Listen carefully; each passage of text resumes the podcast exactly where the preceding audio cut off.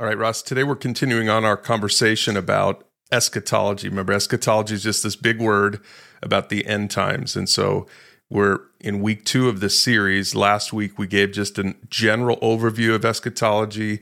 So for our listeners who missed that one, make sure to check out week one in the series, just last week's episode. But today, we're going to jump into, I don't know, one of the sexier topics on eschatology. We're going to talk about the rapture.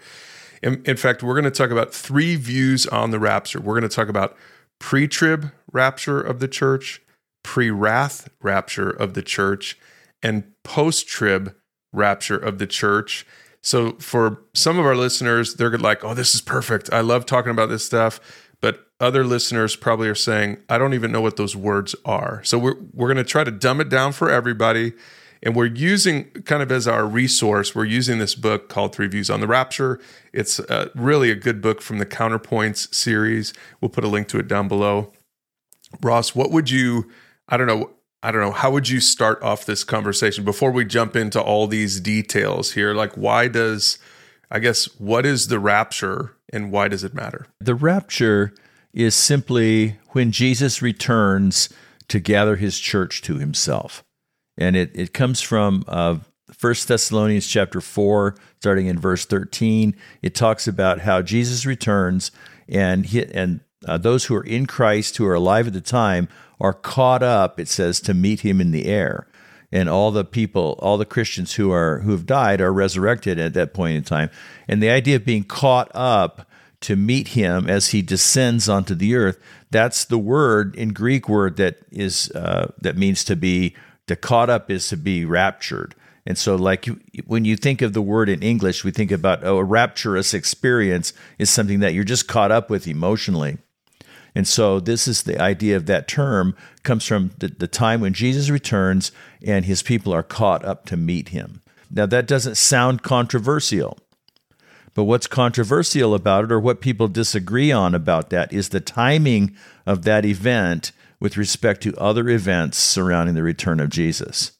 And so that's what we want to explore uh, from this book. Okay, so hold on a second. It might not sound controversial, Ross, but it sure does sound weird. Like I, I could hear a, a, a new Christian or maybe someone who's exploring Christianity. They're listening to the Pursue God podcast. They love the content on the book of Mark or on who Jesus is or his miracles or whatever. But now they're like, what? What you talking about, Willis? You're you're telling me that there's going to come a time when Jesus is coming back and the believers are all going to be like taking taken up into into the air. So I guess maybe let's address it first of all from the vantage point of the uninitiated. It does sound kind of weird, right? Yeah, yeah. So, you know, maybe it'd be helpful to read the passage uh, from First Thessalonians in verse 13, uh, chapter 4, starting in verse 13, so people have a frame of reference that we're talking about. Uh, Paul says, Now, dear brothers and sisters, we want you to know what will happen to the believers who have died, so that you will not grieve like people who have no hope.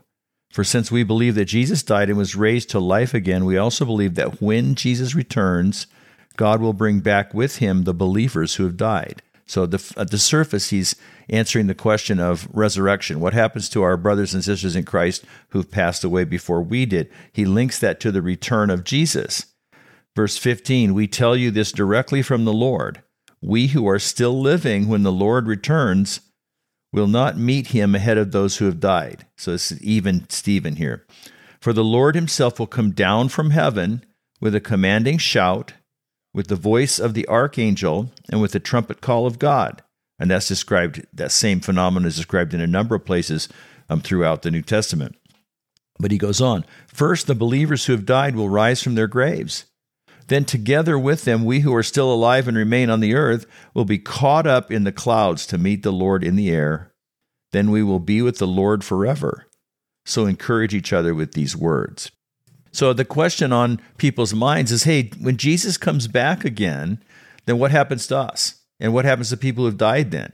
That's the question people have. And, and Paul's saying that when he, Jesus comes back, we are so connected to Him and we have so much relationship with Him and He owns us. We belong to Him. Our lives are linked to Him for eternity because of our faith in Jesus. So He's saying, here's what happens that when that you're going to meet him on the way in the door you're going to meet him you're going to you're going to like somebody comes visit your home and it's somebody that you love you're not going to wait for the door to knock. You're going to run out to the yard or run out to the uh, to the driveway and meet the person when they get out of the car. So that's kind of what he's saying is that we're going to be caught up to meet Jesus and we'll be with him forever from that point in time on.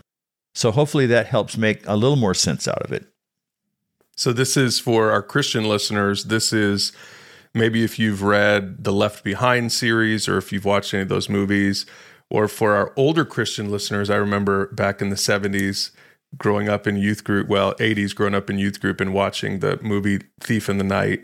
And you know, mm-hmm. some some people are going to be left behind. So this is where now again, we don't know exactly how this is going to work, but a pile of clothes is left on the ground. We used to play tricks on our siblings back in the in the 80s when we thought about the rapture because I think maybe one of the movies depicted it like this that pe- people were raptured, but their clothes are left behind. Or maybe people have seen those cars w- that have bumper stickers that say that say in case of rapture this car will be unmanned.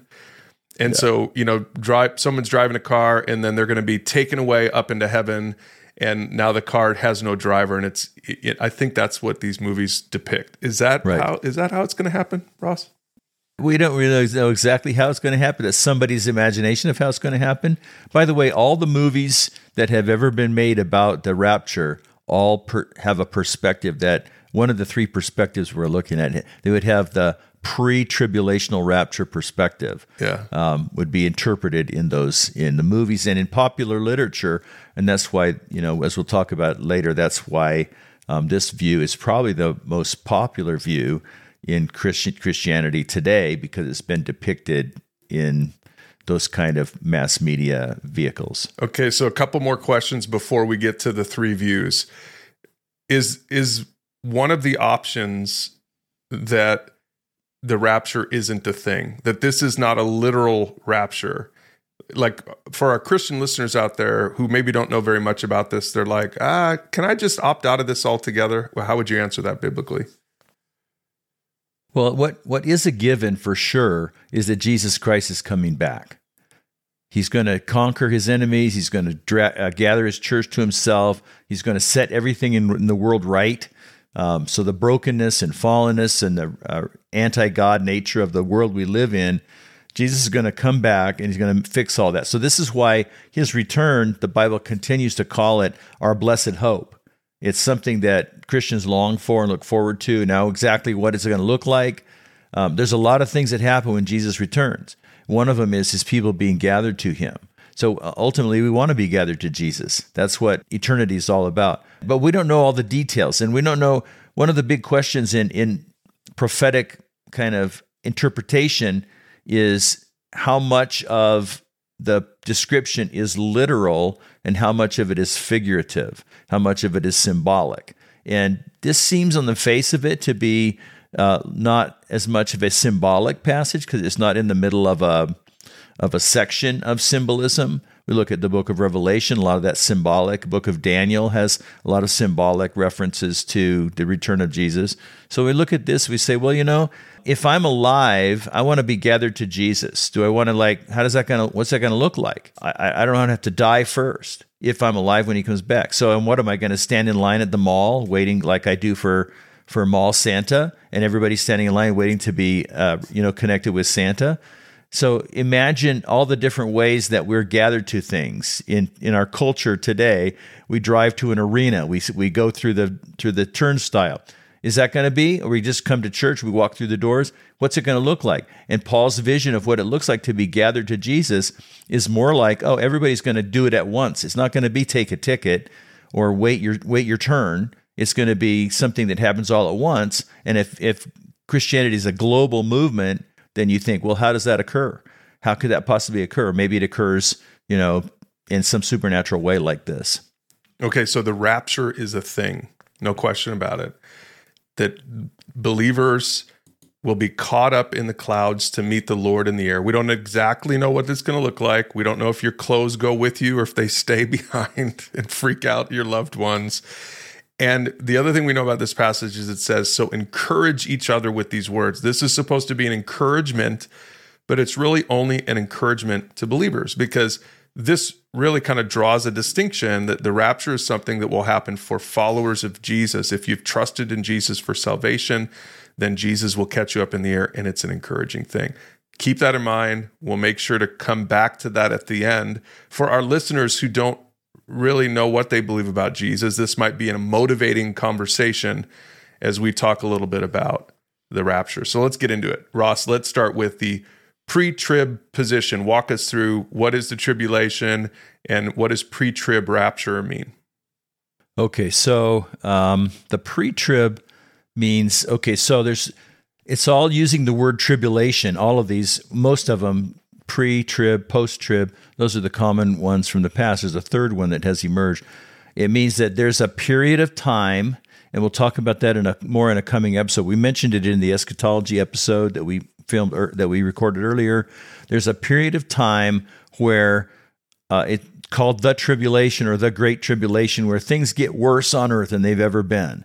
Then the question is where does that where does the rapture occur with respect to that tribulation? But more importantly where does the rapture occur with respect to the public return of Jesus? So a lot of the passages in the uh, New Testament talk about Jesus coming back. Every eye can see him. He comes the same way that he left visibly. He comes on the clouds, so to speak, is one of the phrases that he uses. So, but the rapture is it isn't for everybody, it's for Christians. And so, will that happen? Are there two returns of Jesus? Is, is the big question. Does he come for his church and then he comes publicly later? Or there's a space in between the, those times? And, and the pre tribulation period says, yeah, there's a space in between those two. They're seven years apart. That space is the Great Tribulation. And so, the idea is that the church will be taken up to be with Jesus before he appears publicly to triumph and to judge the, the whole world. And in the in the meantime, um, the church is taken up out of the tribulation to be spared from it because of the sense that Christians, the tribulation is judgment on the world. Christians are spared from the judgment of God. There's a few little wrinkles on on this whole issue that are hard to you know to explain in a in a brief statement. Okay, but it is important, again, for our listeners to know that in a couple weeks we'll talk more about the tribulation period itself. But that, you know, it's hard to have these conversations and put them in the right order because because it depends on your perspective on all of this to know what order everything comes in. So we could have started by talking about the tr- tribulation, but we'll leave that in depth conversation for later. Ross, I guess the question for right now is how many people in evangelical Christianity today hold a pre trib rapture view? And maybe how has it changed since, I don't know, the the early church or or even the Reformation days or even 100 years ago? Today, it's probably the majority, again, as I mentioned, because it's been popularized in literature and movies and so forth. But the pre trib rapture position mostly has emerged in the 1800s. Uh, and it is, has largely emerged in conjunction with a theological approach called dispensationalism. So there's some issues about the nature of the church and the nature of Israel that and what who does what and what is God doing in which group and so forth that play into the pre-tribulational at least for most historically has done. So it, there's a lot of people who um, can articulate the pre-tribulational rapture position without the dispensational uh, perspective. That's a newer development. But it's been it's been probably two less than 200 years that most people have um, adopted this. And prior to that then the post-tribulational position was probably the norm in the life of the church for centuries. Now, in terms of understanding how Jesus returns and, and what the timing of all that has to do. Okay, so hold on a second. You just introduced a new concept, and we I don't want to get into the weeds too much on this, but I I think it's worth talking about what you mean by dispensational. So so this was a this was related to theology that that used that word, but you're saying now nowadays it not, it isn't necessarily connected to dispensationalism. So explain what dispensationalism is. Dispensationalism is a broad movement, but the the gist of dispensationalism, as I understand it, is that God has two different purposes or agendas, or let's say two different programs for Israel and the church.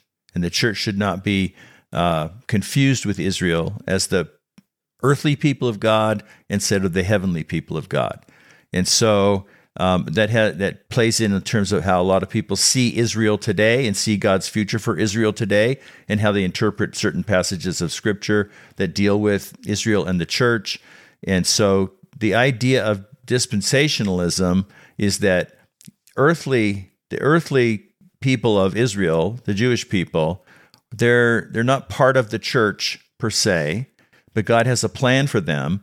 And so the tribulation is seen as God dealing with Israel. And so the church doesn't belong there. The church is removed for two reasons. Number one is the church doesn't undergo the wrath of God. And the second reason is that God is dealing with Israel during that period of time. The church doesn't need to be there. So some of our listeners are saying, "What? When did we start talking about Israel? I thought we were talking about the end times. How does Israel fit into this whole conversation? Maybe it'd be helpful to explain, you know, how the revelate. We're not getting into all these passages, but how maybe some of the content, some of the apocalyptic literature in Revelation, kind of relates to this, and why theologians have had to wrestle with." the idea of of Israel as they've talked about eschatology. Give us just a quick little overview of that. Well, uh, it goes back to the Old Testament. The Old Testament talks about the day of the Lord, and that idea is taken up in the New Testament.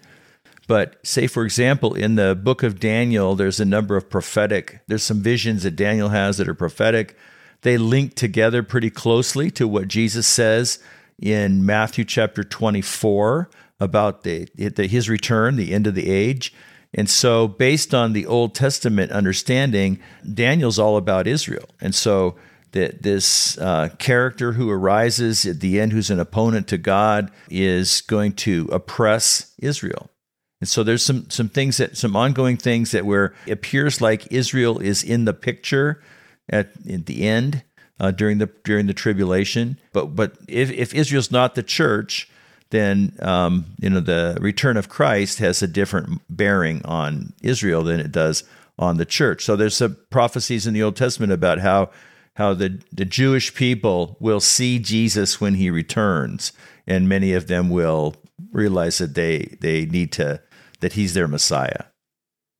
So if I understand it right, what you're saying is this pre-trib view became popular in the 1800s, but it was connected to more the dispensationalist understanding of of history, salvation history. But you're saying today's today's evangelical might not necessarily be dispensational, but they're still probably pre trib. That's a great summary. They may not have thought about or have any understanding of the dispensational issues, or they may have accepted the pre trib position, not knowing that it's been tied to a, pre- a dispensational perspective. And then there's uh, other a group of people they're becoming more sophisticated, I think, in their biblical defense of the pre-tribulational position who uh, don't accept dispensation and don't use the dispensational arguments for pre-trib. They use other arguments from other parts of scripture for pre for the pre-trib position. But either way this is by far the dominant understanding. So for our for our listeners who are churchgoers who've never really talked about this this is the first time they're really thinking about the rapture or diving into it or even about eschatology you go to a church where maybe there's not a lot of teaching on this, chances are pretty good, Ross, that their church, if they were to take a stance, that their church would take this stance. Yes, that's true. And let me let me just say there's two reasons why, probably pre- predominant reasons why this pre-tribulation position people hold it. And one is because the emphasis in the New Testament about the imminency of Jesus' return. He could return at any moment. No one knows the time or day. The, the post tribulational rapture, the other, the pre wrath rapture, imply that there's certain things that have to happen first. like a tribulation before Jesus comes back, for example. There's other signs. But this one, from the perspective of the pre tribulationists, this one takes more seriously the idea that Jesus says, you don't, nobody knows the hour of the day. Mm. Be ready. It's imminent. It could be any moment. And for the post tribulation or the pre wrath person, they couldn't say maybe that it could be any moment. They could say it could be very soon, could be right around the corner, but it can't be necessarily any moment. So that's one one train of evidence. And the other one is there's this sense that the Bible says that Christians are not going to undergo the wrath of God because Jesus paid for God's wrath on our behalf. And if the tribulation is a period of God's judgment being poured out, divine judgment on humanity, on Antichrist, and on other other uh, re- rebels against Him, then it makes sense to them that the way God would spare his church from being there during his wrath would be simply to remove his church. And I think there's other answers to that, but that's the that's those are the two things probably that drive the pre-tribulational rapture perspective more than anything else. Okay, so if you've watched or read uh, the Left Behind series, if you've for you older listeners, if you're like me, where you grew up in a church and youth group watching Thief in the Night, which was like the 70s version of Left Behind. So, Ross, those, all of those are coming from the vantage point of, of pre trib rapture of the church. Correct. So, for people who want to see this in action, go go rent those go to your nearest blockbuster. Oh wait, that's not a thing anymore. Jump on YouTube, and I think you can search "Thief in the Night" movie. That one's pretty cheesy, but I might do that tonight. Maybe we'll pop some popcorn and watch that tonight. yeah, just for old time's yeah. sake, or right. or the Left Behind series. Now again, we're not trying to make fun of it, but it does. It will. It. I, I think it'll show people kind of the the importance of this theologically, even just practically. In fact, I think the Left Behind series, I we do have the DVD around here somewhere, and it comes with instructions uh, for people who have been left behind. So now, again, I, it kind of makes me chuckle a little bit, but it shouldn't. If we believe this stuff, it should be. If my loved ones haven't trusted Jesus for salvation, that means they will be left behind as as Christians are taken up and again, in the pre trib perspective, Christians are taken up to be with Jesus, and we miss all of the tribulation, all of the really difficult stuff that is going to happen. We'll get into that in a couple weeks, but but the non-believers will not miss it. So that is actually really really serious stuff. So we don't I don't mean to make light of it. Um, mm-hmm. It's serious stuff, and I think that's kind of the perspective of the writers of this of the even though it's fiction, um, it's still based on these ideas in this passage that we read from First Thessalonians 4. So it is definitely important to understand this stuff. Now, Ross, before we move on to the next perspective, what what are some of the objections that critics might have to this pre-trib rapture view? Well, one objection, as we mentioned, um, it's been it's relatively recent in in theological history that has become an objection. Say, well, maybe it's kind of an innovation, and and if the church never really accepted it largely, well, why should we accept it now? And so the church history argument, and others contend that the Bible here. This is the biggest question for me: is does the Bible seem to support the idea of a two stage return of Jesus? In other words, are there two returns of Jesus, one for one private one and a public one? And um, the Bible doesn't ever say explicitly, here's the first one, here's the second one. It, it portrays it all as if there's only one.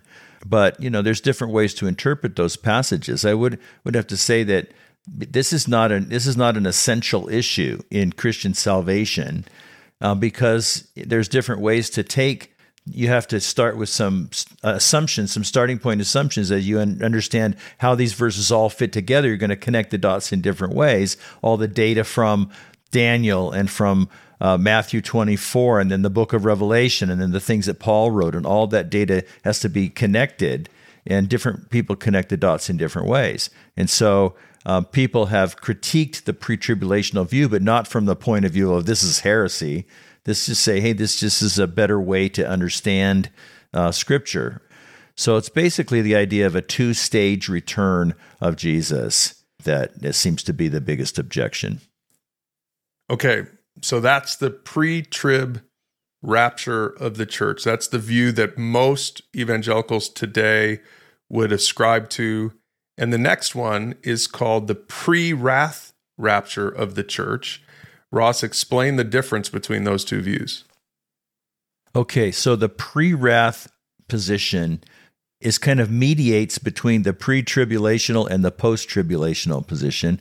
The pre wrath, it's called, it's not called tribul, it doesn't use the word tribulation in the title on purpose. The pre wrath view uh, believes that the tribulation has two different segments to it.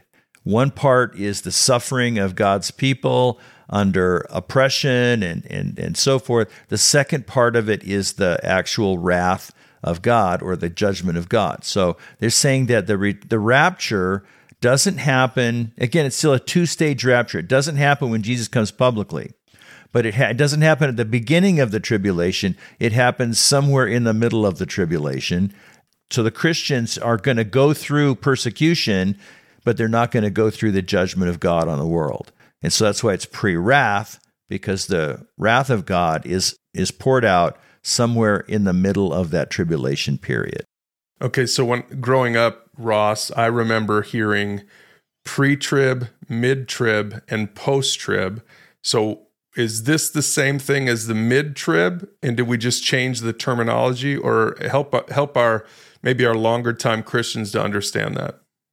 Yeah, it's similar to mid to mid trib position. It's really it's taken the mid trib position, which nobody ever felt like. Well, very few people ever felt like it was a very satisfying. It was kind of felt like a compromise because, and it is a compromise really, because it says, oh, there are things that have to happen first. There are signs and so forth, but the church will not go through God's wrath. Well, the pre wrath position has made that case biblically, maybe a little more carefully, a little more scholarship involved in how those things are interpreted.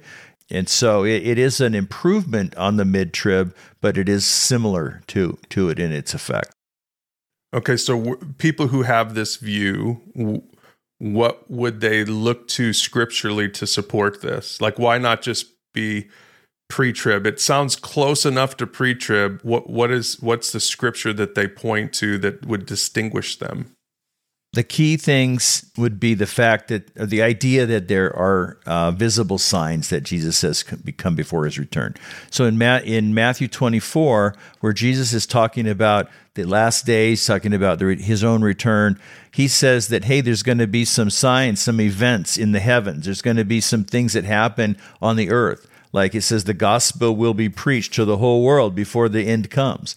There'll be, uh, you know, signs in nature. The, the the stars, the sun will have some some things, which which are arguments that the post tribulation advocate will also make. So the pre wrath and the post trib are in agreement on the fact that it can't happen at any moment without things happening first.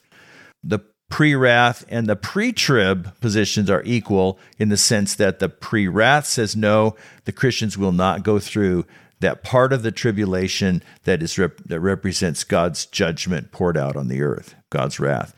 And so so they look at at some things that that in the Bible that say have to happen first, and um, that's what separates them from the pre-trib position.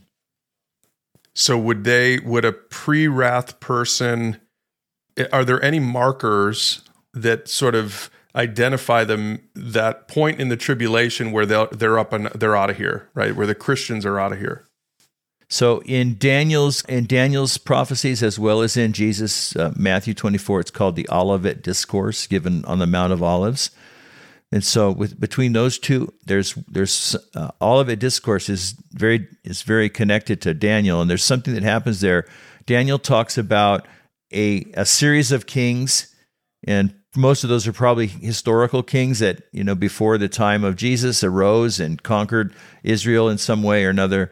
But, but then it casts forward to a future ruler who is, we link him to the Antichrist of uh, Revelation chapter 13, or he's called the man of lawlessness. But Matthew 24, Jesus quotes that and he says, This person will arise. And when that person, it says in, in Daniel chapter 9, I believe it is, that he's going to desecrate the temple and declare himself to be God. And so that becomes the midpoint. That's the turning point when um, when this when this individual takes that stance and then he turns against the people of God and turns against God in a visible public way. Okay, so here we are talking about Israel again. So Ross, are are we talking about the physical temple, an actual temple, a Jewish temple, or could this mean something else? Like, how would a pre-wrath proponent answer that question? I think most people in these positions, because this is a futurist position, and it's not, you know, as I mentioned, the different positions of the millennium say these are things that happen on a regular basis throughout history. Cyclically, there are antichrist, there are tribulation periods, and so forth. But from a futurist position, I think most um, stu- uh, scholars of prophecy would say that uh, the the temple in Jerusalem will be some at some day rebuilt.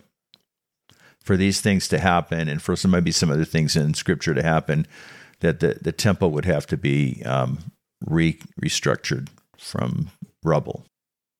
Is that Ross?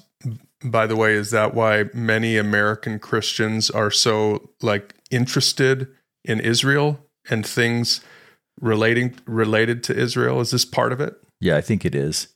I think a lot of it's driven by the sense that Israel has this role to play in prophecy, and and and there's certain key things that have to happen that Israel gets involved in. Um, I think that does drive a lot of it. Okay, we've been getting in the weeds on this. We've talked about the abomination of desolation, but we we probably also need to mention something about the the seals in the book of Revelation because the in the pre-wrath position that's one of the other things that they point to to say this is why we think this position makes more sense than say a pre-trib position. So in the book of Revelation there are there's three aspects of of God seems like God's judgment. The lamb uh, is introduced as Jesus. He breaks the seals on this scroll. The scroll and as he breaks the seals there's seven seals and then and then there's seven trumpets and then there's seven bowls of wrath that are poured out, depending on how you interpret revelation. Is it cyclical? Are those separate kind of things? Are do they um, nest within each other? Um, hard to know, but uh, from the pre-wrath position, would say that as that, that Jesus opening the seals, that the outpouring of God's wrath doesn't happen until the opening of the next to the last seal, uh, or the final seals then are sort of equal to the bolt pouring out of the bowls. It becomes really clear in, in Revelation 16 that the bowls are God's wrath. They're called bowls of wrath. What about the early seals? Those are not those are contested, I guess, or the pre-wrath person would say those aren't really the wrath of God on the whole world. So that becomes a point where they say at that moment when the last seals are open and then the, the bowls begin, then then that's that marks a difference in the nature of the tribulation. Okay, so one last thing I think to probably address here from the pre wrath position, because I think as someone who would buy into this, part of what they're saying is look, it seems like the Bible emphasizes that believers have to endure persecution. And so maybe a pre wrath person, correct me if I'm wrong here, Ross, but a pre wrath person is saying, I, I can't buy into the pre-trib thing because I think Christians need to endure persecution. I see that all over the place in Scripture, and so am I simp- oversimplifying it to say that they're like we we need to endure some persecution. We just don't think we should endure like that. It doesn't seem biblical to endure the wrath of God like uh, that should only be poured out on right. non-believers. That's that's a great way to characterize that position, and that is a diff. I think the difference between that and the pre tribulational rapture position is that the pre tribulationalists view the wrath of God as being poured out during the entire tribulation period. Right. Okay, so what what about proponents? What about I'm sorry, what about critics of this view? What would a what would a critic say to to debunk this pre-wrath view? Well, I think uh, you know, I think one of the main things is that the critics would look at the the, the seals that we just talked about being open in the book of Revelation and say, no, really, th- th- those are the wrath of God.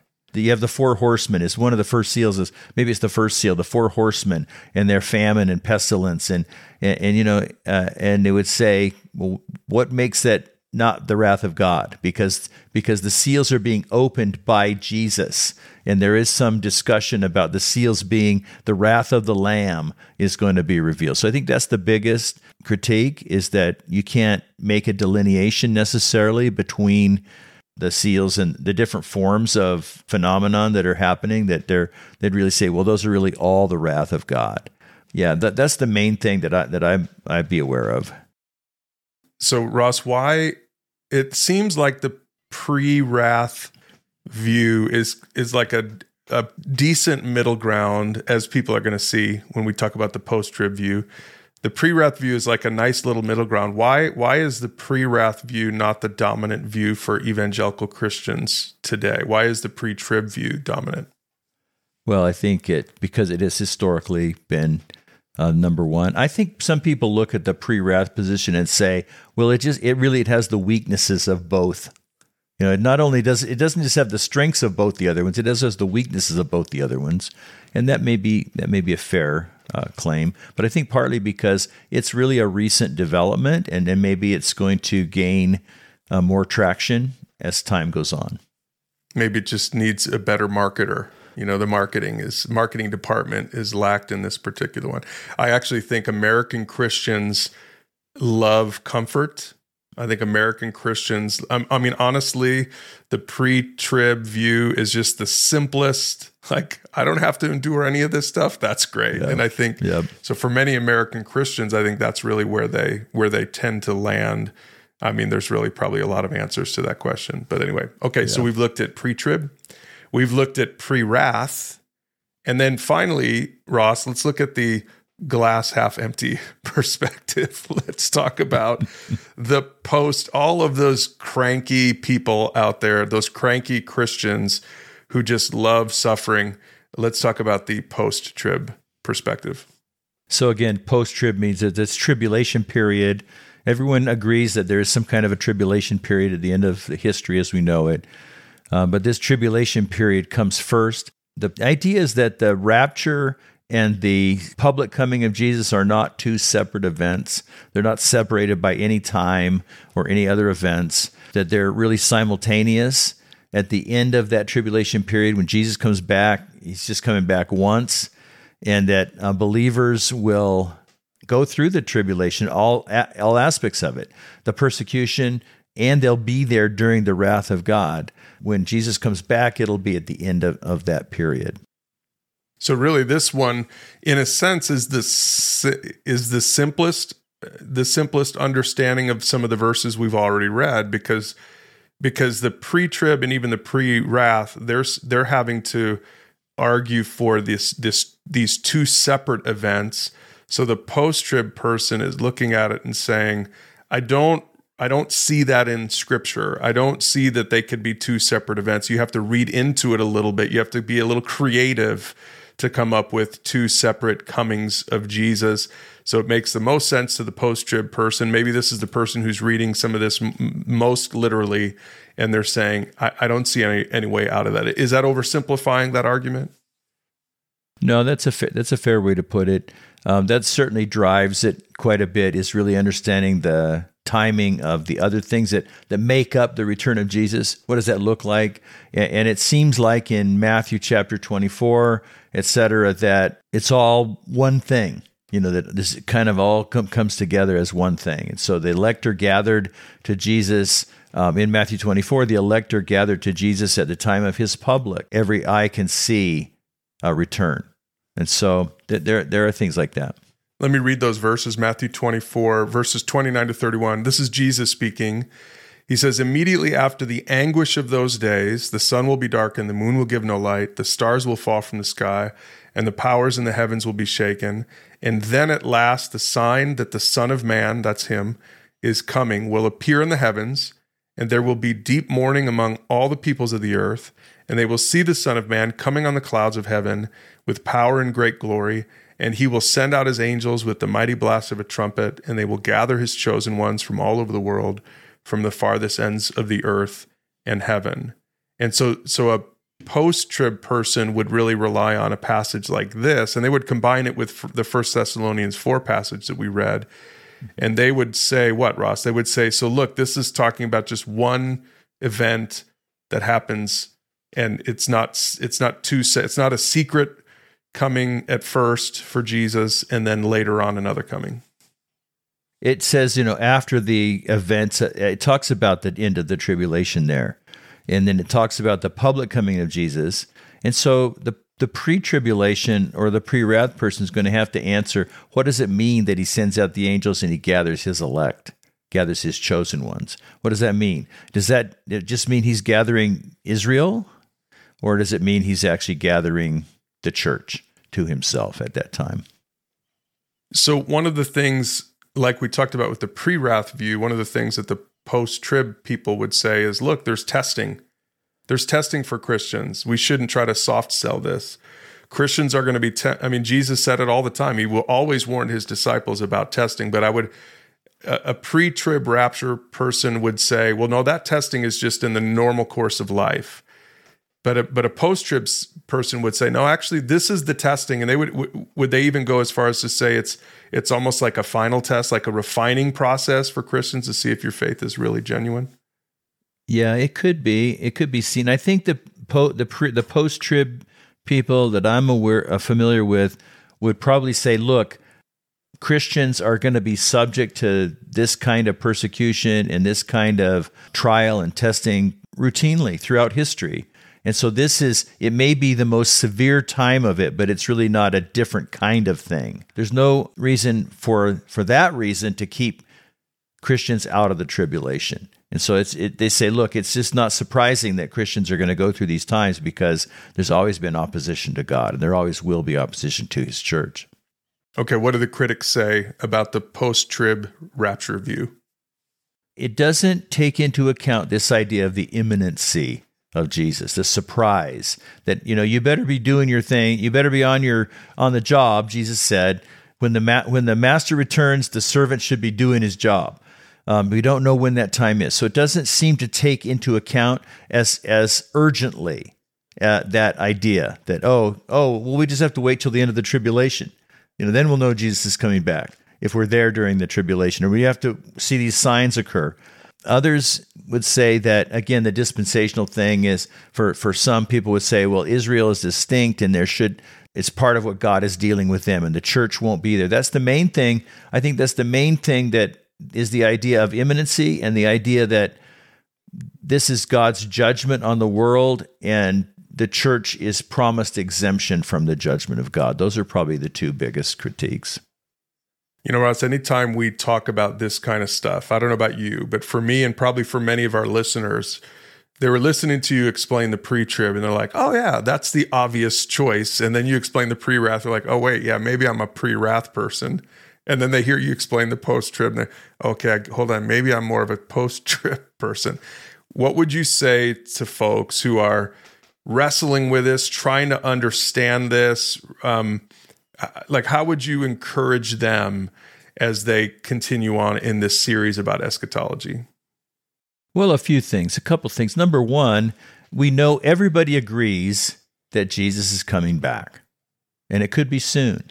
And so I think we live our lives in light of his return. And then the Apostle Paul says that. Jesus says that. He says, you know, why don't you be at your do- doing your duty uh, when the master returns? The Apostle Paul says in talking about the rapture, he says, encourage each other with these things. And then the very next chapter, he goes in talking about how this is where the, the thief in the night language comes from. It comes from 1 Thessalonians chapter 5, saying he's going to come back soon. So be, you know, faithful, be doing your job, you know, don't wander away. So so we want to be living in light of the return of Jesus. That's true for all of us regardless of whether what position we hold on these things. Then then secondly, I've always I felt like okay, so uh, honestly, I don't know if our listeners have heard it today, but I do lean into the post tribulation uh, thing. So that's kind of a, my my understanding of of scripture, and I understand that you know there's not all the data to, to make that a firm, hard, fast thing. But I just figure like, look, I could just maybe hope that Jesus comes back before the tribulation, yeah. but I want to prepare as if he's coming back after the tribulation. Because again, we're gonna we're not exempted from tribulation. And so we need to be ready for that no matter what. We need to be ready for tribulation that might happen, you know, within history, even before Jesus comes back again. And so, why not prepare as if, in a sense? We don't know for sure. Why not prepare as if? And by the way, I would say that for the wrath of God, there's a lot of answers why Christians could be there under the wrath of God, and we'll we'll talk about that in a f- in a future when we talk more about the tribulation. And also the third thing. So number one, live like Jesus is coming back. Number two, I would I would say be prepared for tribulation no matter what. And then third thing is we, we recognize that these positions all have some biblical basis and there's no final there's no not one biblical verse that says, oh, Jesus is coming back twice or oh, Jesus whatever. And so we just need to be charitable and we need to embrace each other in Christ and and have uh you know not not make not fight about this. Hold our position, hold it with conviction, but you know, be charitable to people and and welcoming people with a different perspective. And here is how you prepare for the rapture. And this is for everybody. No matter what perspective you have, this every every evangelical believer no matter where they stand on the rapture would believe this that the way you prepare yourself for the second coming of Jesus the way that you get counted in that number of being a follower of Jesus so you'll be taken up with him whenever it happens in relationship to the tribulation, the way you prepare for that is by putting your faith in Jesus Christ, by trusting Jesus for salvation. That's what the Bible says. This is the way to a relationship with God. This is a way to eternity that is secure in Jesus. We talk more about that in our Pursuit series. If you've never been through it, we encourage you to go through that with a Christian friend or pastor or someone in your life who who understands even just a little bit about Christianity. Say, would you go through the Pursuit with me? You can find it at pursuegod.org forward slash go.